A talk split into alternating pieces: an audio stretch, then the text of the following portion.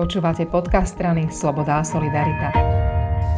Dnešnou témou bude školský šport. Rozprávať sa budem s Pavlom Smutným z kancelárie štátneho tajomníka ministerstva školstva.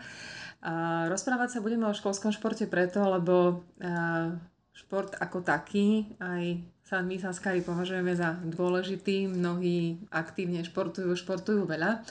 A školský šport je nový projekt Ministerstva Národného športového centra, ktorý má podnietiť deti viacej sa hýbať.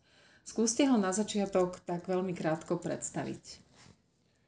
Školský šport je v podstate projekt, ktorý vychádza z princípov aktívnej školy, ktorá nie je, nie je úplne novou myšlienkou a vlastne postavená na filozofii vyhľadávania príležitostí na pohybovú aktivitu pre deti, ktoré strávia svoj čas v škole alebo v súvislosti so školou. My vieme, že deti v škole trávia podstatnú časť svojho mladého života a že väčšinu toho času v škole presedia. Čiže je, je podstate, v podstate je prirodzené, že ministerstvo školstva hľadá spôsoby, ako tento čas eliminovať, kompenzovať a vytvoriť viac príležitostí pre pohyb. My sa teraz rozprávame o takých dvoch rovinách. Jedna je školské športové súťaže, kde si deti môžu pomeriavať, e, kto je lepší vo volejbale, v plávaní a v ďalších športoch. A ďalšia rovina je, že školský šport alebo šport a pohyb detí nemusí byť obmedzený len na súťaže a hodiny telocviku.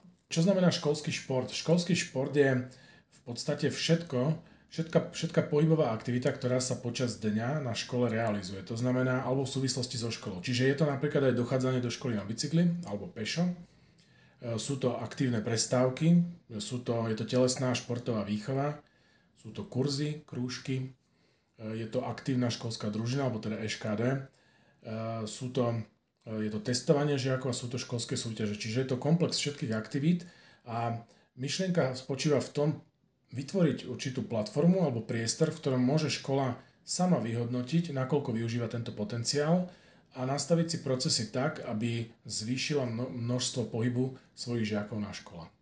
Je oveľa jednoduchšie cez prestávku sa hrať s telefónom alebo rozprávať s kamošmi, ako hrať ping-pong napríklad e, na chodbe. Ako idete motivovať detská alebo školy, aby sa hýbali? Odtiahnuť deti od mobilných telefónov je výzva, ktorej čelí celý svet. Je to natoľko atraktívne a ten pocit, ktorý pri tom zažívajú, je natoľko uspokojujúci, že vytvoriť e, alternatívu nie je jednoduché. Myslím si však, že vzhľadom na to, že že, že stolný tenis alebo klasické športy, ktoré boli v podstate upadli do zabudnutia na školách a my sme ich robili cez prestávky, by sa opäť mohli stať atraktívnymi, ak sa tie, tie, tie stoly na stolný tenis objavia niekde dostupné pre tých žiakov, ak sa tam objavia prvky, ktoré budú vytvárať alebo nabádať deti k aktivite, ktoré na mnohých školách už sú, ale na niektorých stále absentujú, tak si myslíme, že deti po nich siahnu, pretože budú pre nich, budú pre nich nové. Okrem klasických športov, v ktorých deti budú môcť súťažiť, ste pripravili aj takú novinku, ktorá je úplne netradičná, úplne iná a možno, že ešte oveľa zábavnejšia ako hrať volejbal alebo vodné polo. Asi máte na mysli prekažkovú dráhu. My sme, my sme tento rok v spolupráci s Olympijským a športovým výborom pripravili novinku, ktorá bude vyvrcholením súťaže odznaku Olympijského odznaku všestrannosti. A bude to bude to prekážková dráha, ktorá, e, keď to trochu preženiem, tak e, vychádza z nejakého z nejakej, je inšpirovaná ninja faktorom, čiže je to dráha, ktorá obsahuje stanovištia, ktoré musí dieťa zdolať.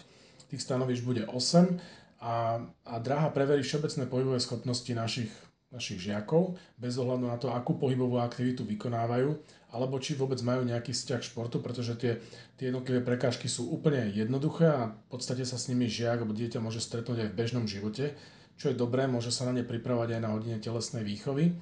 Takže od tejto dráhy si slubujeme, že, že pritiahne deti k súťaženiu a k pohybu. A jej zaujímavosťou je aj to, že finále sa bude v podstate konať v priestoroch, ktoré budú pripomínať možno možno nechcem povedať diskotéku, ale bude tam hrať hudba, bude, budú tam svetlá, veľké obrazovky, bude to v podstate show, na ktorú sú deti svojím spôsobom už zvyknutí zo, zo formátov, ktoré sledujú a konzumujú aj na sociálnych sieťach alebo v tom svojom online priestore a teraz si to budú môcť vyskúšať naživo.